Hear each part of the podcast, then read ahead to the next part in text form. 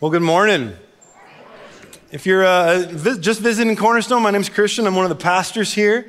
Welcome. It's so good to have you. We're continuing our Advent series, using the four weeks leading up to Christmas Day to prepare our hearts in anticipation, not only to celebrate Jesus' birth, but also to celebrate the hope that Jesus is coming again, that he will finish what he started in this world and in our lives.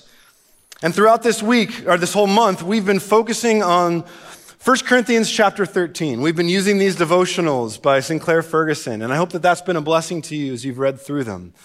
But all of it focuses around this idea of love, that, that what Christmas is all about, what, what Jesus did in taking on flesh and being born that, as that baby, was to make God's love known to us.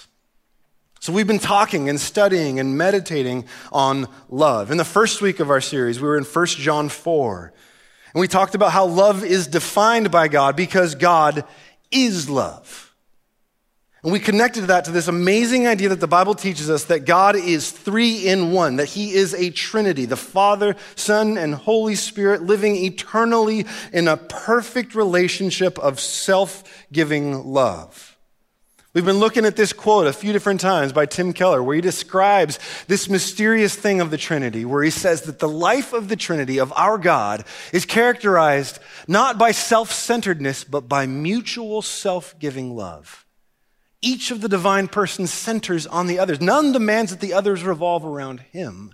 Each voluntarily circles the other two, pouring love, delight, and adoration into them.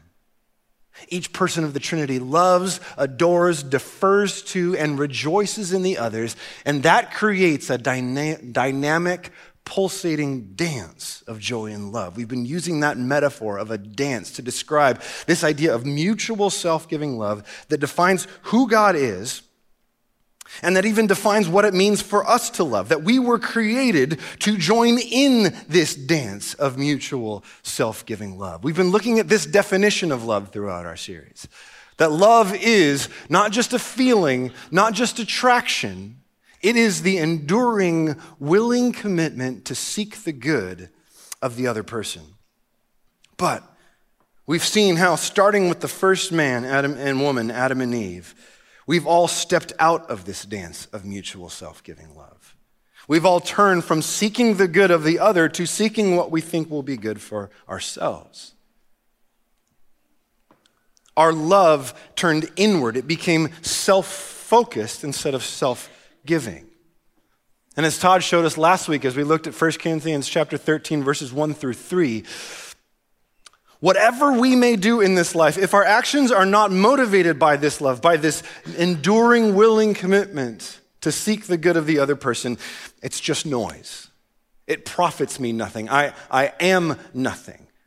That ultimately, this love that we're talking about is so essential because love doesn't just make the, our actions better, it makes them matter at all.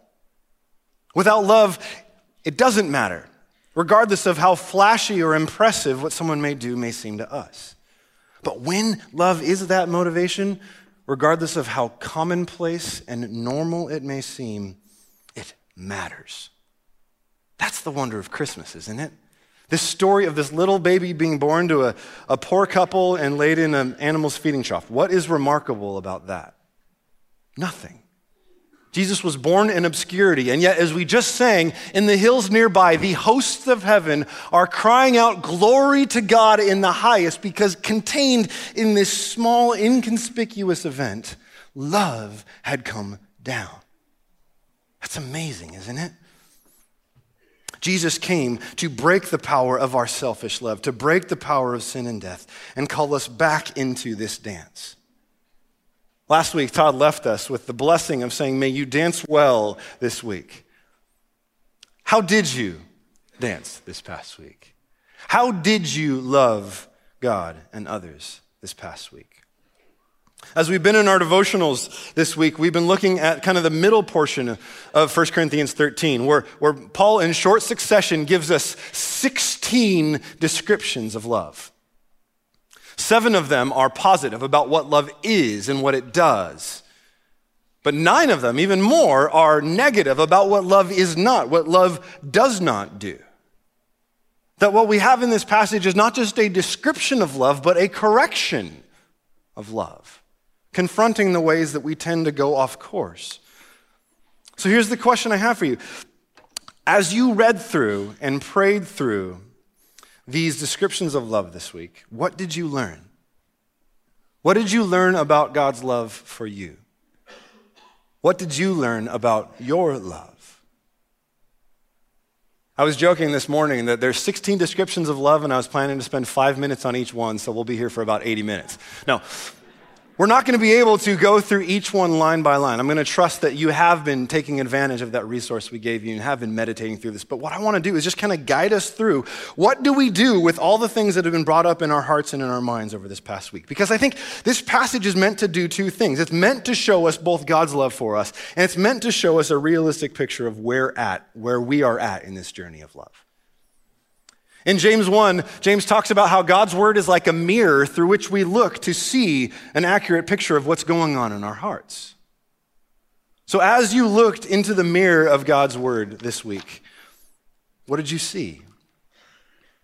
One of the things that, that Sinclair Ferguson, in the introduction to the devotional, encourages us to do is he encourages us to take this same passage and to replace the word love with our own name and see how far we get.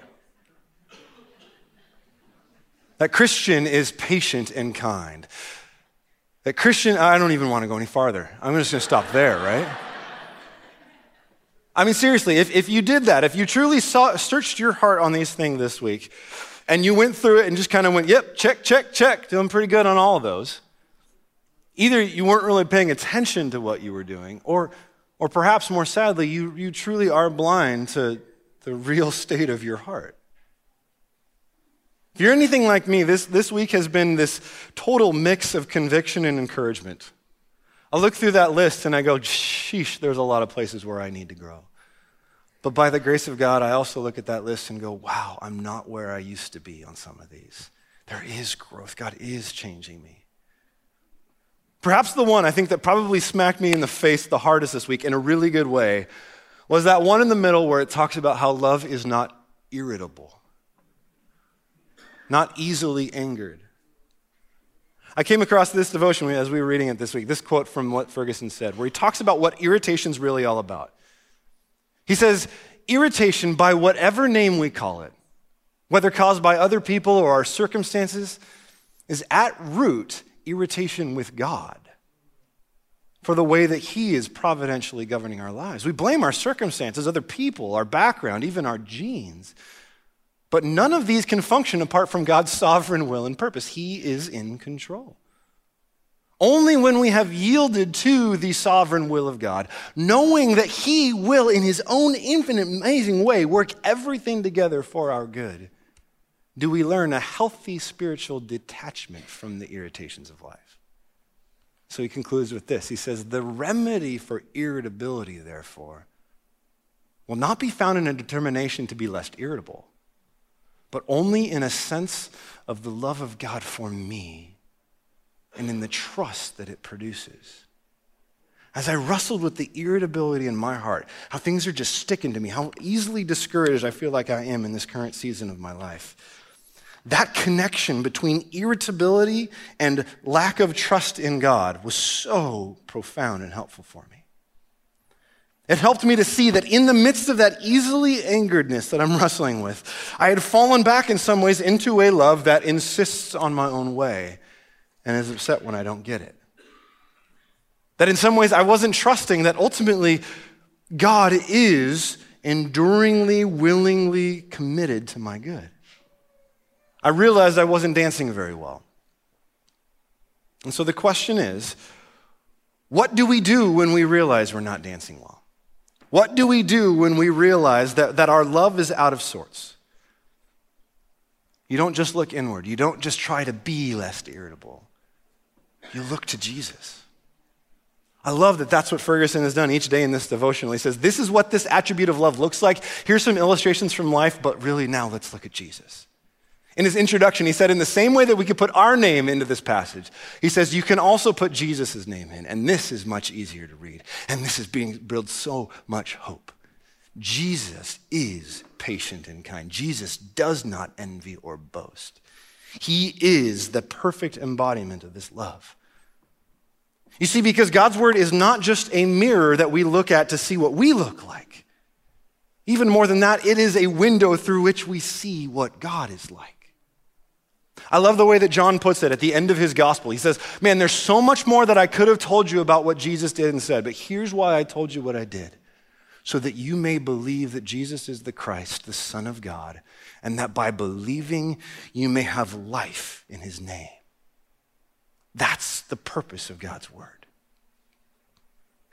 If you don't currently have this habit, I would say make a regular habit of reading the Gospels. Matthew, Mark, Luke, and John, those first four books in the New Testament that give us this kind of stereo picture of the life of Jesus.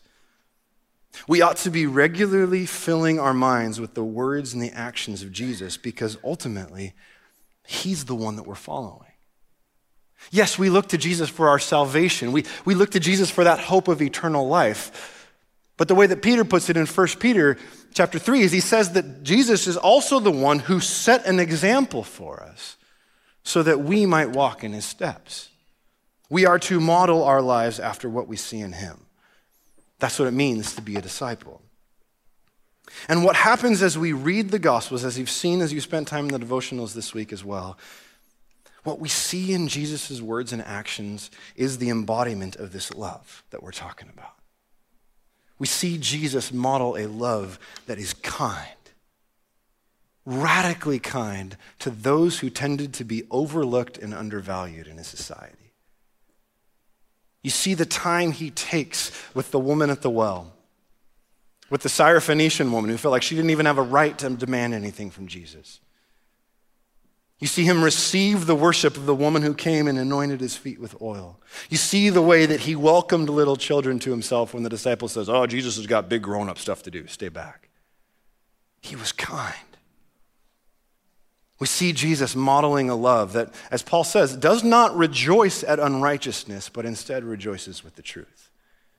This was one of those things that people couldn't understand about Jesus. They saw him as this friend of tax collectors and sinners and drunkards, that those are the people he spent time with. He had this amazing way of speaking love and value to those people without joining them in their wickedness, without celebrating that which was wrong in their lives. He ate with tax collectors, but he did not collect taxes with them. Right? I love what we see in that picture of Jesus with the wee little man Zacchaeus in Jericho. Zacchaeus climbs in the tree to see the Lord, and Jesus sees him and says, I'm coming over. And what you see through the kindness, through the grace that Jesus shows Zacchaeus is so remarkable because it doesn't take long before the, the, the envy, the, the greed, the arrogance that dominated Zacchaeus' life beforehand, he encounters Jesus and goes, What the heck would I want to keep this for? He says, Lord, listen, if, if I have, I'm, I'm going to give half of what I own to the poor right now. And even from the half that's left over, if I've defrauded or taken too much from anybody, I will pay it back four times as much. The way that, that just that encounter with the kindness of Jesus released Zacchaeus' heart from that arrogance and that greed and that envy. Jesus did not rejoice at the wrongdoing that had dominated Zacchaeus' life beforehand, but he rejoiced in that moment that today salvation had come to that house because he came to seek and save the lost. Jesus puts this love on display for us. He models for us a love that is supremely patient. I loved what Ferguson said that even the baby in the manger is such a symbol of the patience of our God. The centuries of preparation, the centuries of waiting, the centuries of bearing with the unfaithfulness of his people to get to the point where, as Paul says in Galatians, at the fullness of time, when it was the right time, Jesus was born. And yet, that same baby in the manger, God in human flesh, was patient for three more decades until his ministry began. And then he was patient throughout that ministry as we see him gather together 12 men, commit his life to them for three and a half years to walk with them and to teach them and to prepare them to carry on his mission, knowing all along that Judas, one of the 12, would betray him. Another way of understanding this idea of patience in, in 1 Corinthians 13 is this idea of long suffering. Jesus suffered long with Judas. He loved him to the end, even though in the end Judas turned on him. We see Jesus model a love that does not seek its own way the most powerful picture of this. I mean, we see Jesus throughout his ministry say, The words that I'm saying are not my own, they're my Father's. I'm here to do my Father's will. I am a part of this self giving, mutual love of the Trinity, so watch the way I honor my Father at everything that I do. I do not seek my own glory, I seek my Father's glory. And you know what? He seeks my glory. The place where you see this most profoundly is there in the Garden of Gethsemane the night before Jesus is crucified, knowing that Judas and the mob are coming to arrest him. And Jesus becomes distressed and he's on his knees before the Father. And he says, Father, if there's any other way, is there any other way? If this cup cannot pass unless I drink it, please, is there any other way? You see this, this truly, uh, I would say, a, a good battle of the will in Jesus at that moment, saying, everything in me is not looking forward to the suffering that I'm about to go into. Is there another way? Is there another option? And yet, what does he say at the end of the, each prayer as he prays that three times? Not my will, but yours be done. Love does not seek its own way. Love is not irritable. And you watch Jesus deal with the irritations all throughout his life, even culminating in that suffering, even culminating in the crowds mocking and beating and spitting on him. I marvel at the way that Peter, who's, who, who's in some way there observing all of this, he goes, In the midst of people reviling Jesus, he did not revile in return. When he was suffering, he did not threaten, but he continued entrusting himself to God who judges justly. All of this is going on is wrong, but ultimately, I, Father, I trust you that you are enduringly, willingly committed to my good. And so I'm going to go forward. Jesus modeled for us a love that is not resentful. This is that one that maybe in your translations it says that it does not keep a record of wrongs. You see Jesus. When's the last time? Sometimes we get familiar with these stories, so they stop surprising us. When's the last time you read the account of Jesus' crucifixion and you see in the act of being nailed to the cross, what is he praying? Father, forgive these men. They don't know what they're doing. Like, how do you do that? How is that what's on Jesus' mind in that moment? Like that, this is love that I, I'll never get, I feel like sometimes I'll never get close to that. But I will. I, I have this hope that, that Jesus is at work in me to produce that same love in me.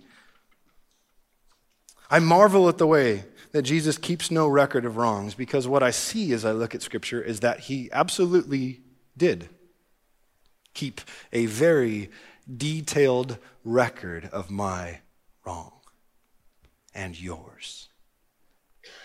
But what did he do with that record? I love the way Paul puts this in Colossians 2. He says, For we who know and follow Jesus, we were dead in our sins beforehand, but God has now made us alive together with Christ, having forgiven all of our trespasses. Forgiven. How did he forgive us? Oh, don't worry about it, no big deal. No. By canceling the record of debt that stood against us with its legal demands. This he set aside, nailing it to the cross. How is it that Jesus' love for us keeps no record of wrongs? Because he took that record of wrongs and carried it to the cross, and it was nailed to him. Think about that. The very same body that, that Mary so tenderly wrapped and laid in the manger Jesus was born in that body to bear your sin and mine on the cross. He lived in that body so that body might be hung exposed and beaten on the cross, so that it might lie cold and dead in a stone tomb for three days, so that it might rise in victory three days later. That's what this is all about. Some of you, some of us, we've heard this idea as long as we can remember, before we can remember. Yes, Jesus died on the cross for my sins so that I might be forgiven. But something happens, doesn't it? Even for those of us who've grown up with this amazing news to the point where we forget how amazing it is because we've heard it so long. Something happens when you're put in a situation where you now need to forgive where someone has wronged you and you, you want to hold on to it. You want to keep a very detailed account of it. You want to hold this against them. Resentment comes so naturally for us. And now all of a sudden, forgiveness is not some easy, cheap thing. It is incredibly costly to you personally. And in that moment, if you have eyes to see it, you see what Jesus has done for you in a completely different light. You see the costliness of your own efforts to forgive, and you say, Seriously? So much more you bore for me?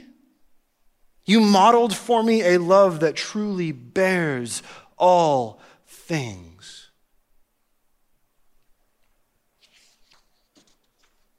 Have you experienced that? Have you experienced what the song um, It Is Well With My Soul says, the bliss of the glorious thought that my sin, not in part, but the whole, all of it is nailed to that cross and I bear it no more. Have you felt that weight lift off your shoulders, knowing that Jesus placed that on his shoulders? You see, the mark of one who is truly a follower of Jesus is that we don't just see Jesus as an example of love. We don't just see him as someone who live a loving lifestyle that we're seeking to emulate. We believe deep within our soul that Jesus loves us. That he loves us personally, intimately, ex- experientially, in all the ways that 1 Corinthians 13 talks about. I love the way that, that um, that uh, I can't think right now. John, the, the, the, the, Apostle John says it in 1 John 4 when he says this. He says, Whoever confesses that Jesus is the Son of God, God abides in him and he in God. So we have come to know and to believe the love that God has for us. To come to know it and believe it. These are not just words on a page. These are not just old stories. Jesus is not just a great person whose example I want to follow. I have come to know and believe that in Christ, this God loves me. Have you come to know that? That God is enduringly, willingly committed to your good. That even more than that, He is your greatest good. That His commitment to seek your good is ultimately the commitment that you would prize Him and value Him above all else because He is the greatest good. Have you encountered that love? If not, I pray that today is the day that you do. If you have encountered, if you do know and believe the love that came down at Christmas is for you, the only logical response is that you will begin to love this God in return and seek to love others like you've been loved. I mean, look at the way that John continues just a couple verses later. He says, this love that we now know and believe, we are now able to love. We love because He first loved us. We join in the dance. In the midst of that mixture of conviction and encouragement that we feel as we look at this passage, I think that a passage like 1 Corinthians 13 is designed by God to create this, this almost this cycle in our lives. That as you look at this and you see this is the love that Jesus has displayed for you, doesn't it draw your heart to worship? Doesn't it draw your heart to go, wow, God, you are incredible? As we see the beauty of God's love, our hearts are drawn to love Him in return and to want to be like Him. And as we, out of an understanding of God's love, seek to love people in the same way, we endeavor to love. And you know what we find out? I want to be like Jesus, but I'm not there yet we are able to see and be honest with where we are still unformed in our love. And that, if you let it, leads you to this really honest place of confession. Not this super secret thing that you do in a booth with a priest, but just a, a, a, a genuine honesty with God and with those in your lives in which you acknowledge what you know to be true about God and what you know to be true of yourself.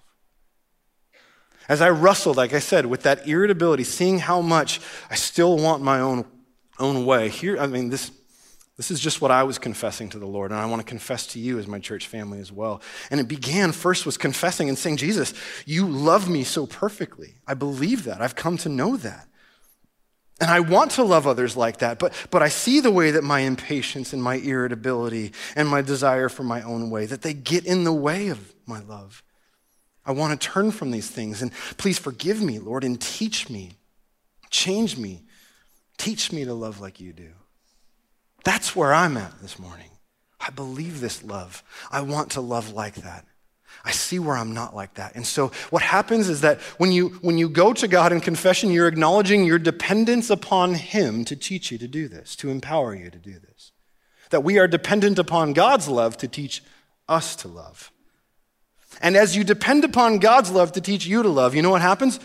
You start to see the beauty of God's love in new and amazing ways, which again draws your heart in worship and love and to want to be more like Him. And the cycle begins again. That's this life that we've been called into as followers of Jesus. But the thing that we find is this on this side of eternity, between now and when Jesus comes back, we will not get this perfectly. I have that perfectionistic tendency. And I think, honestly, one of the biggest things I've wrestled with this week is like, seriously, I'm going to keep tripping up. I'm going to keep learning. And some of you guys are going, seriously, who did you think you were? Exactly. Exactly. For the rest of our lives, we will be in the school of Jesus, learning more of his love for us, learning more how to love one another. As we'll see next week in the last part of 1 Corinthians 13, what Paul does is so amazing. He, he talks about the reality that but the difference between the way that we learn to love now and the way that we will love when Jesus returns is like the difference between childhood and adulthood. That no matter how long you have walked with Jesus, all of us are still kids. We're still learning how to form our letters in this school of love.